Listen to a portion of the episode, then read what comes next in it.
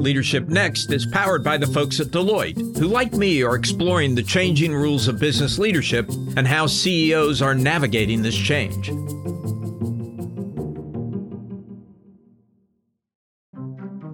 Welcome to Leadership Next, the podcast about the changing rules of business leadership. I'm Alan Murray. And I'm Michal Avram.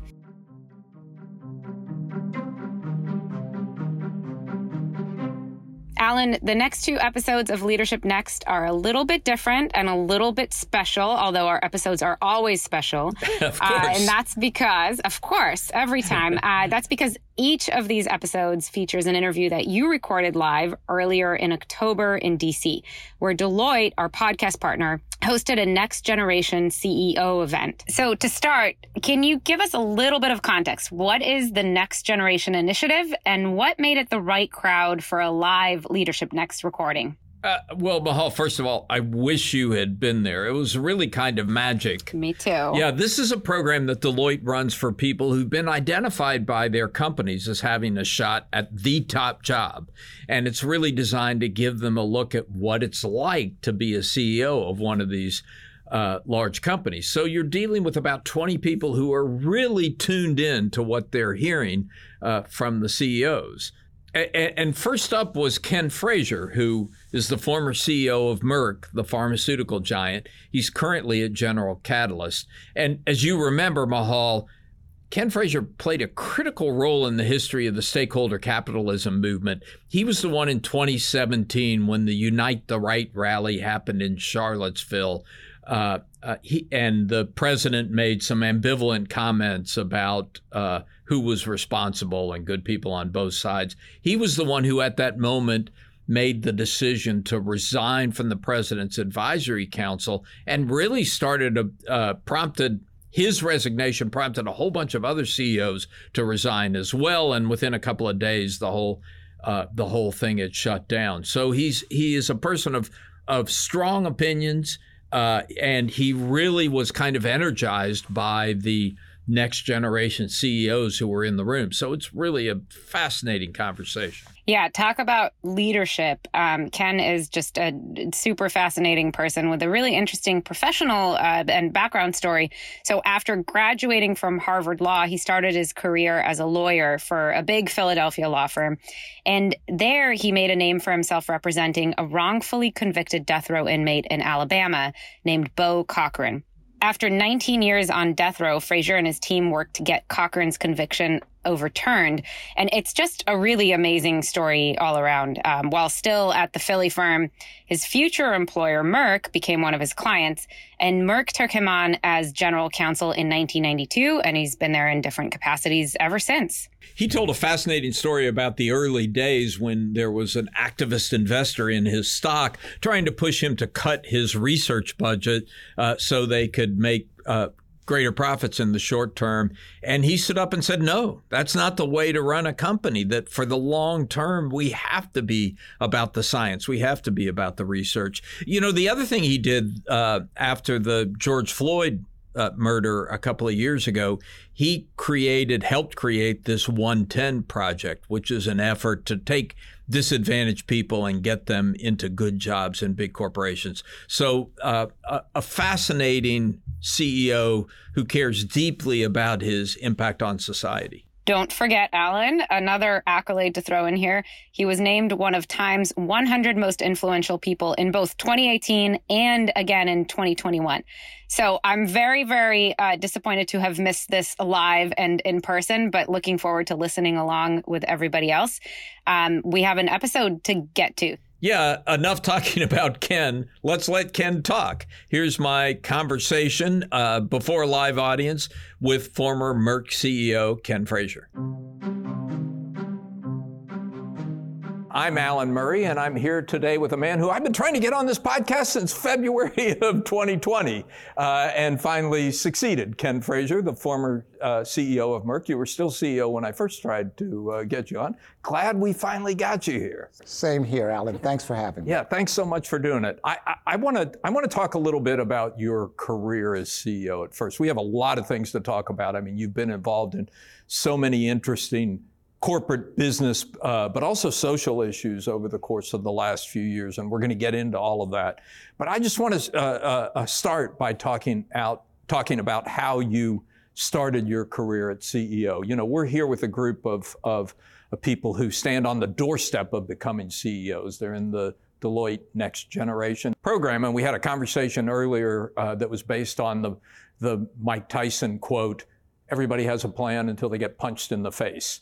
You got punched in the face pretty early. So uh, talk about the beginning of your career as C E O of Merck and what you did. So uh, I took over Merck January first, two thousand eleven, uh, which was kind of an auspicious time in, in a lot of ways in the industry.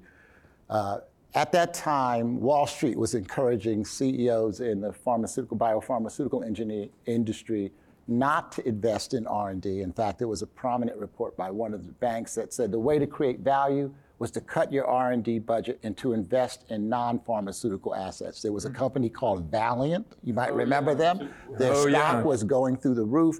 And their philosophy is we don't invest in science, we invest in management. Uh, the challenge that I faced is that my company had five-year E P S guidance. By the way, if you ever become C E O, don't do long-term E P S. First piece of advice. Right? Of which only one and a half years had elapsed. So I had three and a half years of this E P S roadmap. Um, twenty-five days into the job, I decided that that was the wrong thing for Merck in the long term. It would help keep the stock price up in the short term because we had in fact promised our shareholders that we'd follow this E P S roadmap. So I called my board twenty-five days into the job and I said, uh, you don't really know me that well, but I just want to let you know I intend to withdraw the last three and a half years of our E P S guidance. All hell broke loose. All right? My lead director said, we won't let you do that. Your lead director? Yes. And I said, I don't know exactly what you think you just said to me, but I feel strongly about this. And the board went into executive session. I called my wife and I said, honey, don't buy the expensive Formica. Okay? Not clear how long this is going to last, but but they let me stay, and uh, the stock plummeted. But you know, when you look back on things, you see things that you couldn't have seen before. Every time a share of Merck stock got sold, somebody bought it, and the people who bought it were the right patient long-term shareholders for a company that intended to invest in R and D. So I got the right shareholders, although the process of the transition was painful. Did your lead director stick with you? He did stick with me, with great uh, hesitation. You know, it's not easy also for the board to fire a C E O twenty-five days into a job. It doesn't make them look great. Doesn't make them look great either. Um, and I'll be honest here. Um, for a while, this board was not about to, to give me more money because they were unhappy with the stock price performance. And uh, but at the end of the day, I think it turned out well because Merck has always been a science-based company. And if I had cut the R and D budget, I could then talk all I wanted to the scientists about how we're a science-based company, but they would never believe me. It's such an important turning point. As an observer, as a journalist who was watching what was going on from the outside over that period, by twenty eleven, there were many, many polls that showed that your industry was the most hated industry in the country. It was, you know, and, and it was partly because of that kind of behavior, right? Um, you know, the industry does a lot of great good for a lot of people. Uh, I think COVID is an incredible example of that. But I think the challenge is, and it's not just true for the pharmaceutical industry, as we begin to have this concept that C E Os have a responsibility to maximize returns to shareholders. We sometimes miss the fact that we also have other stakeholders that we have to think about, right? And I don't think it's at all inconsistent or, or, or wrong to think about driving value for shareholders and also driving value, for example, for patients if you're in the pharmaceutical industry. Now, you got into the C E O job by way of a career in law. But can you talk about, I, I know you were particularly well known because you you took on a someone who had been on death row for nineteen years and got him off, not the usual kind of corporate law practice. Can you talk about that case? Yeah, so I represented a guy named Bo Cochran who was thirteen days before his date in Alabama, who was totally innocent of a crime. And uh, I didn't want to take the case, but it was either I took it or he was going to be executed without being represented. And I took the case, and uh, it turns out that we were able to demonstrate after about five or six years of going back and finding the evidence that we could prove him not only not guilty, but actually factually innocent. Uh, and that was the most important thing I've ever done in my life as an individual. Hmm. What did you learn from that?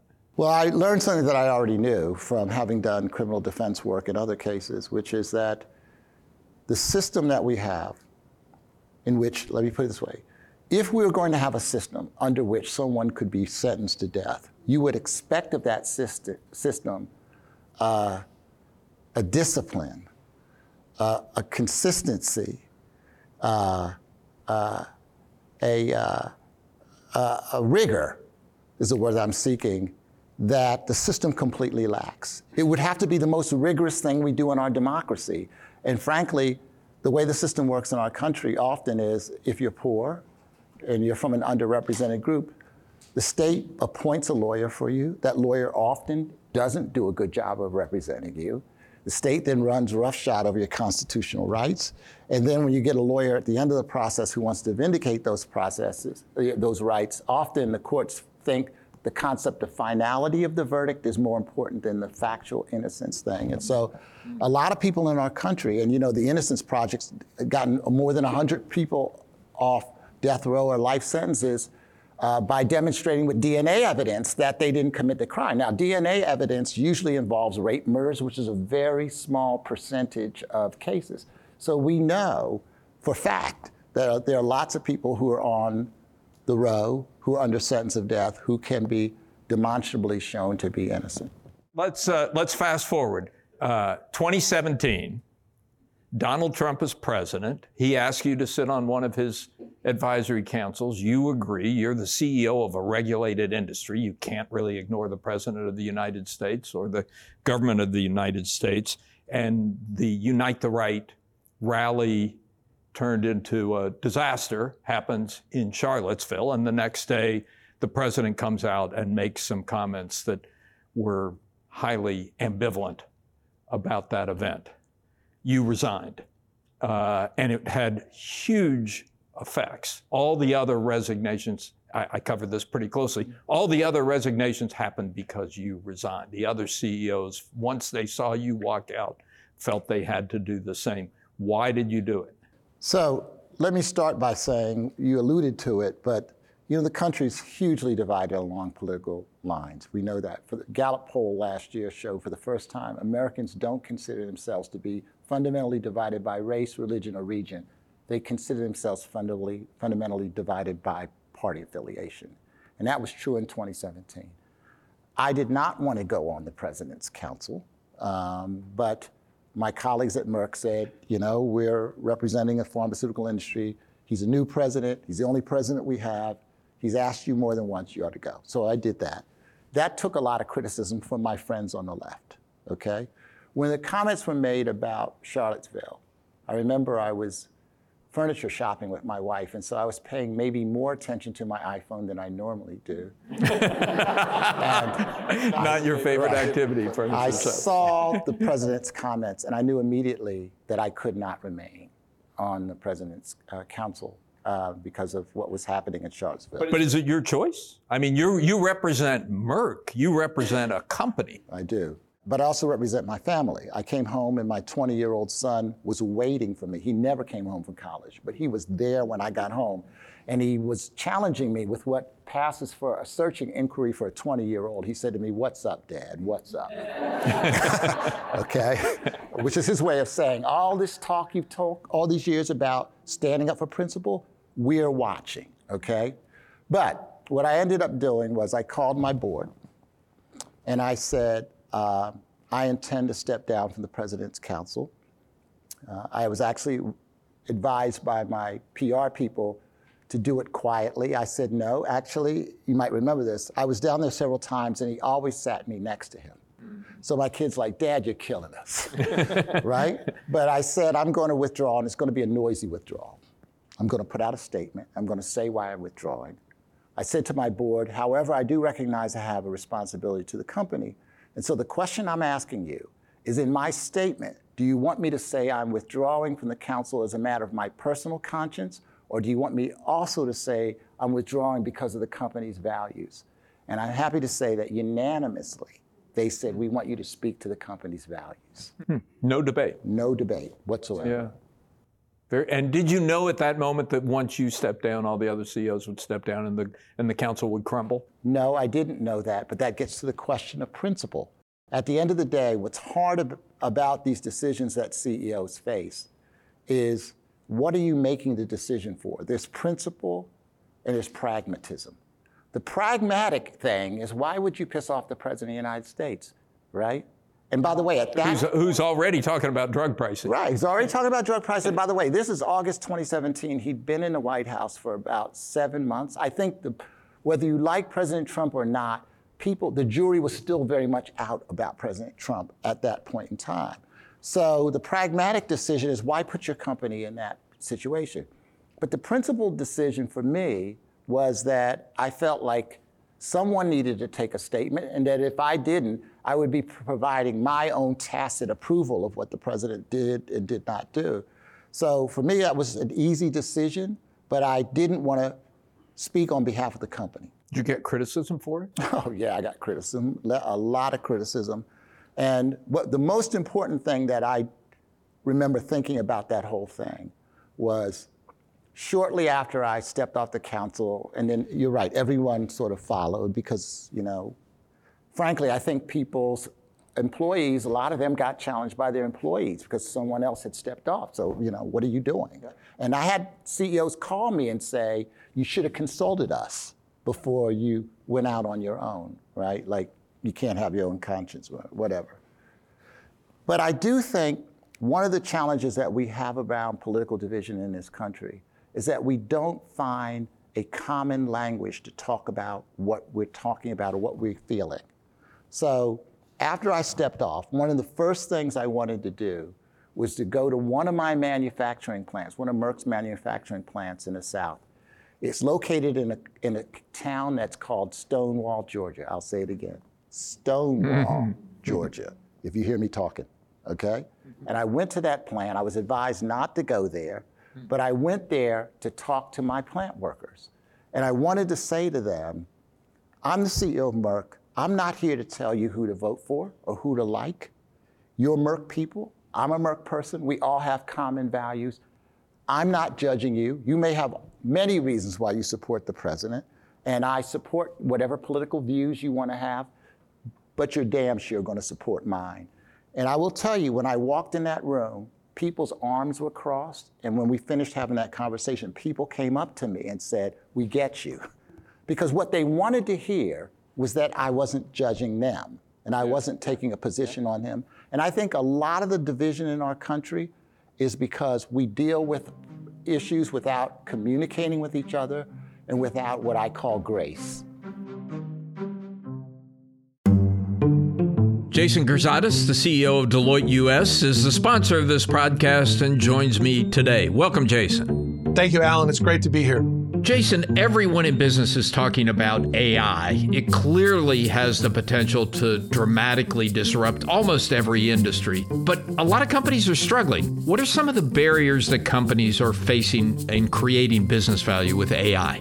Yeah, Alan, A I is on every client's agenda. I think every C E O and board interaction and conversation that I'm a part of proves the fact that the promise of A I is widely held, and the hope is far and deep that it creates business value. But there's challenges, to be sure. What we've seen is that the probability of success increases dramatically with strong executive sponsorship and leadership. There has to be a portfolio of investments around A I, as well as to link the business ownership with technology leadership to see the value of A I-related investments. Over time, we're optimistic and confident that the value will result, but it will be a portfolio where there's short-term opportunities for automation improvements around productivity and cost takeout, and then longer-term, medium-term opportunities for business model innovation that are truly transformational. So this is a classic case where it won't be a single approach that realizes value for A I. It sounds like you take it a step at a time. I think a step at a time, and also a portfolio recognizing that some investments will have short-term benefit where you can see immediate use cases creating financial and business impact, but longer-term opportunities to really invent different customer experiences, different business models, and ultimately create longer-term benefit that we can't even fully appreciate at this point in time. Jason, thanks for your perspective, and thanks for sponsoring Leadership Next. Thank you.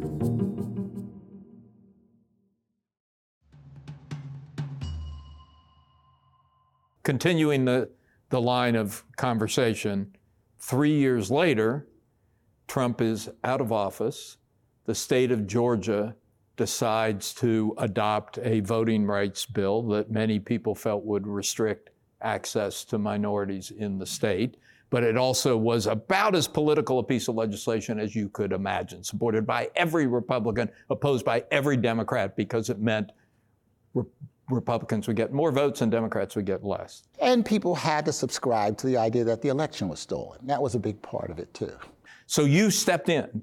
You, my understanding is, you and I've never talked about this, but my understanding is you personally called Ed Bastian, the C E O of Delta.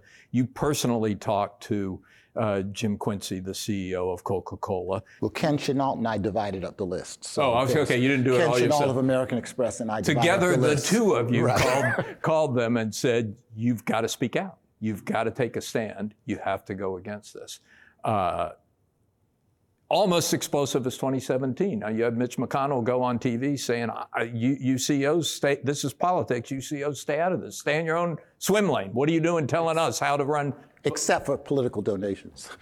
Yeah, they'll take those.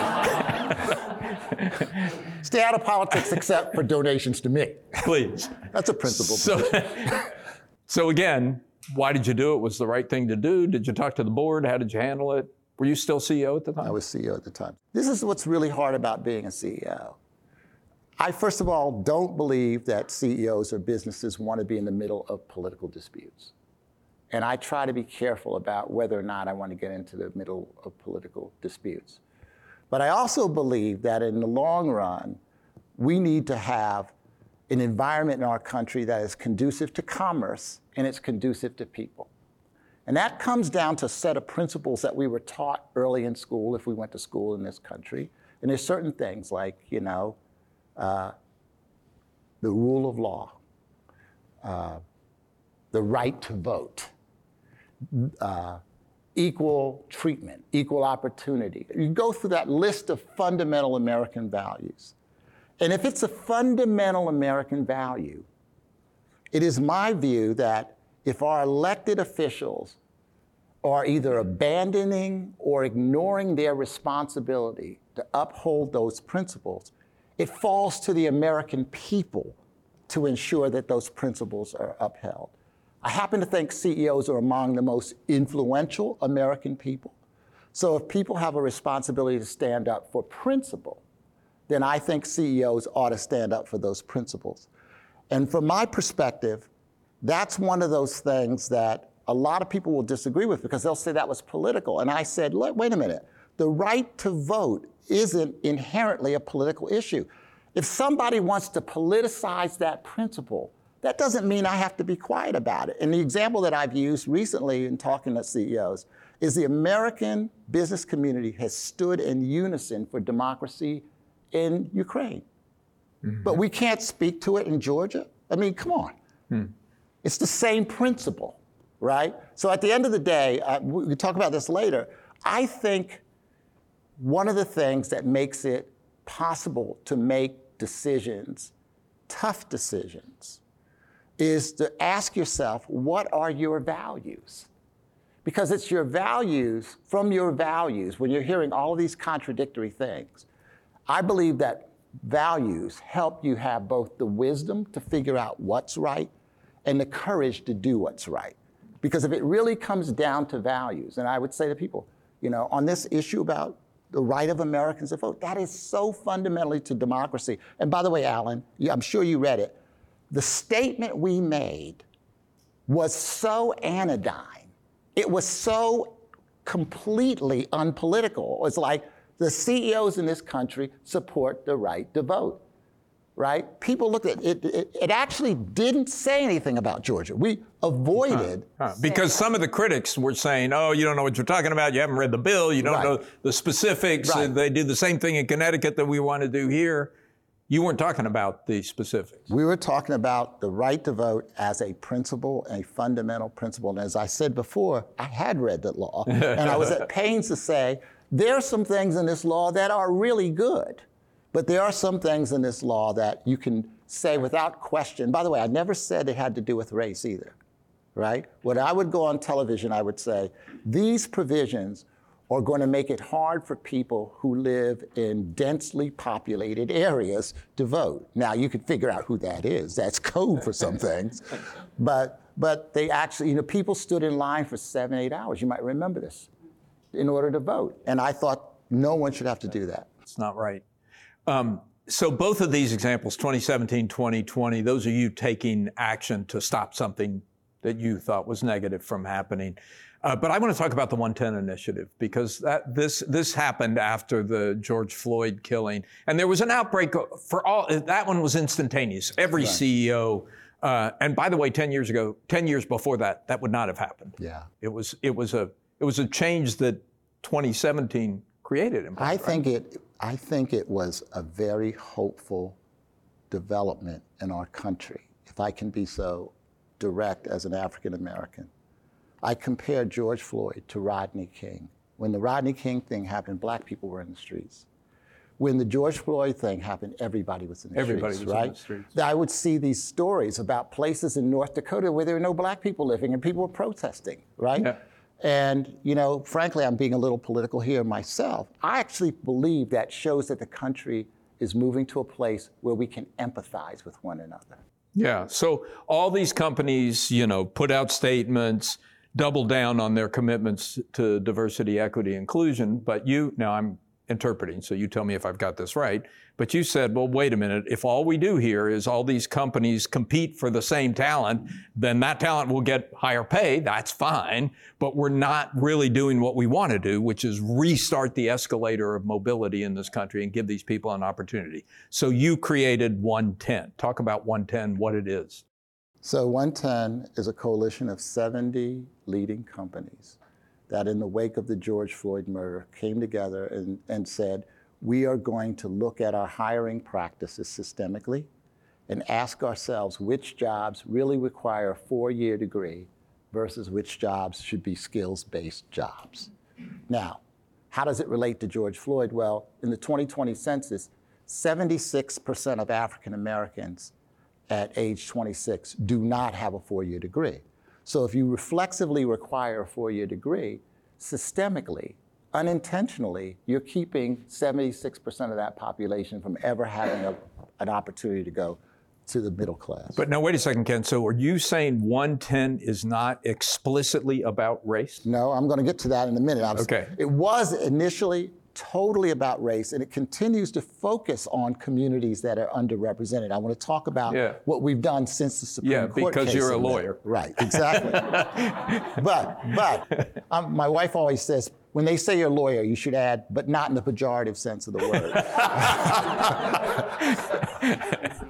Right. But when these companies were saying they wanted to do something to show that they stood for racial justice, we didn't want them to put out statements. We said, what's in the wheelhouse of companies is to hire people, right? And if you start hiring people from these unheard, unseen, underrepresented communities, then you can be doing something about that.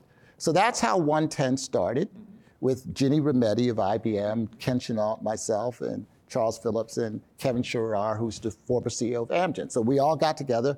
We're up to about one hundred ten thousand people that we've hired into family-sustaining wage jobs. That's the key. fifty thousand dollars income adjusted, depending whether you're in Mobile, Alabama or Seattle, Washington. So that's where we went. Now, it was explicitly, it was founded with the mission of creating opportunity for black talent. We have now changed the mission to make it very clear that while that was what it was founded for, we don't exclude anybody from it. And this is because of the Supreme Court decision. It was in response to the Supreme Court decision. And how do you feel about that Supreme Court decision? Well, that's a complicated question, but let me try to, to talk about what I think. That's, he, that's a lawyerly answer. I think, I think what Chief Justice Roberts' majority opinion says is that colorblindness or race neutrality is a good organizing mm-hmm. and governing principle mm-hmm. for a multiracial, multicultural society. It's a good aspiration, is what he's saying. And I don't think anyone can disagree with that. At the end of the day, that we should all be judged by who we are, as Doctor King said, by the content of our character, not by our outward appearance. But at the same time, um, I have to say that I do think that while we are now uh, fifty-nine years after the passage of the seminal Civil Rights Act and fifty-eight after the Voting Rights Act, the reality of the world is there are vestiges of centuries of racial oppression, slavery, that continue to affect African Americans differentially. This goes back to your death row case. It goes back to the death row. It's law enforcement. If you look at life expectancy, if you look at education, I have to, I don't want to be autobiographical. I sit here before you because in nineteen sixty-three, the civil leaders of Philadelphia, the social engineers of Philadelphia, decided to engage in what they called school desegregation.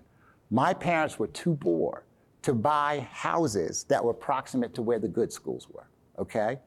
So my younger sister and I got put on buses against our will and sent across town to all-white schools where we got an education that was different from our siblings. That was a race-conscious decision.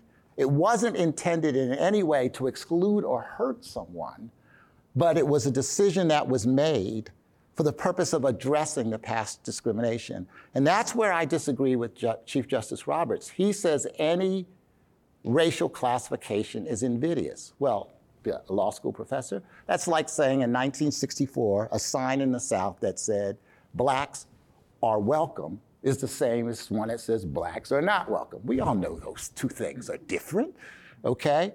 And so the challenge we have in our society is twofold. On the one hand, again, as an organizing democratic principle, it is best to avoid classifying people on the basis of race. No one can disagree with that. On the other hand, if we're ever going to address the huge disparities that exist that I believe no one can disagree are vestiges of the way this country has run for years, we have to think about how do we include people without in any way excluding people. And that's what we try to do at OneTen. What we say is let's go into those communities that we normally don't go into. One of our, I'll give you just one quick example. One of our members I won't identify, the C E O said to me, OneTen company, he said, I did a tour of our plants. And for all of our plants, we would hire from the community surrounding the plant, except our plant outside Detroit. He said, and then I discovered for some reason, our plant, which is near the interstate, everybody at the Detroit plant came in from the suburbs, went into the plant inside the gate, and then went home at night. And I went to my plant manager and said, why is this plant different? Why are we not hiring from the surrounding community? So again, I think it's important for us, and this is an important issue for our society, to find ways to deal with one another in such a way as to never take into consideration external factors that really don't go to the heart of who people are. But I also think, and you know, again, I use my own example, I am fortunate that the social engineers in Philadelphia in nineteen sixty-three, they must have heard Martin Luther King, and they somehow it pricked their conscience, and they said, some of these kids should get an education. I don't think that hurt anybody that they did that to me. Yeah. Uh, Ken Frazier, you have now proven I was right to, since February of twenty twenty, push to get you on this podcast. What a fascinating conversation. Can I say one more thing, though? Yeah, you can. What's missing is a common language in our society, right? We have to find ways of communicating so that the other side understands our intent and doesn't misunderstand what we're trying to do. I think D E I E S G, all of those things have become politicized and toxic. And I think we have to find ways to talk about these issues. You know, I like to talk about openness, because no one's against openness, right? Nobody's against fairness and opportunity. We have to find a common language in our society that allows us, irrespective of our political views, to see what the other person's good intent is. But let me challenge you a little bit on that. Of course, we need a common language so that we can talk about these issues without descending into fights. But this has been exacerbated by a broken political Absolutely. System. Absolutely. And, and, and my experience talking to C E Os is, and this gets back to where we started this conversation. From day one, you said Merck can't be about making money in the short term. It has to be about the long term. And we all know in the long term, what's good for the company and what's good for society are going to start to meld, right? You can't be a successful company if the planet's on fire. You can't be a successful company if you're in a country that's, that has, is, is melting down. Every C E O I talk to these days says, please, please, please keep me out of politics. Right. I don't want to have anything to do, it, do with it. I don't like it. I don't want to be part of it. I don't understand how that's consistent with the long-term view of the health of the company, because surely our political d- dysfunction is at least as big a problem for uh, the future of American companies as some. I agree, are. And that was my point about having an environment that's conducive to people as well as to commerce. The point I was making, though, is that rather than get dragged into the political uh, fight, just be specific about what you're doing, all right? Just be very specific about what it is that your company stands for, and don't get pulled into the political debate about words. Because frankly, the, the good thing about the politicians is they're so shallow in their thinking that if you call the thing something else, they don't even think you're talking about it. Would you ever consider running for office yourself? N- no. Never. Not in a million never. years. We could not in a million years. Because we'd all be better off if you would. That's kind of you to say, but my wife would say, you know, don't don't go there. Ken Frazier, thank you so much. Great thank conversation. You, Alan.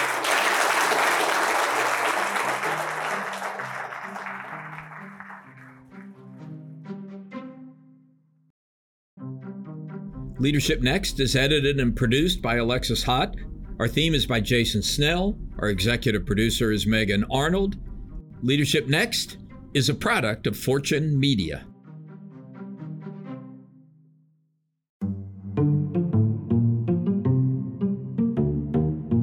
Leadership Next episodes are produced by Fortune's editorial team. The views and opinions expressed by podcast speakers and guests are solely their own and do not reflect the opinions of Deloitte or its personnel. Nor does Deloitte advocate or endorse any individuals or entities featured on the episodes.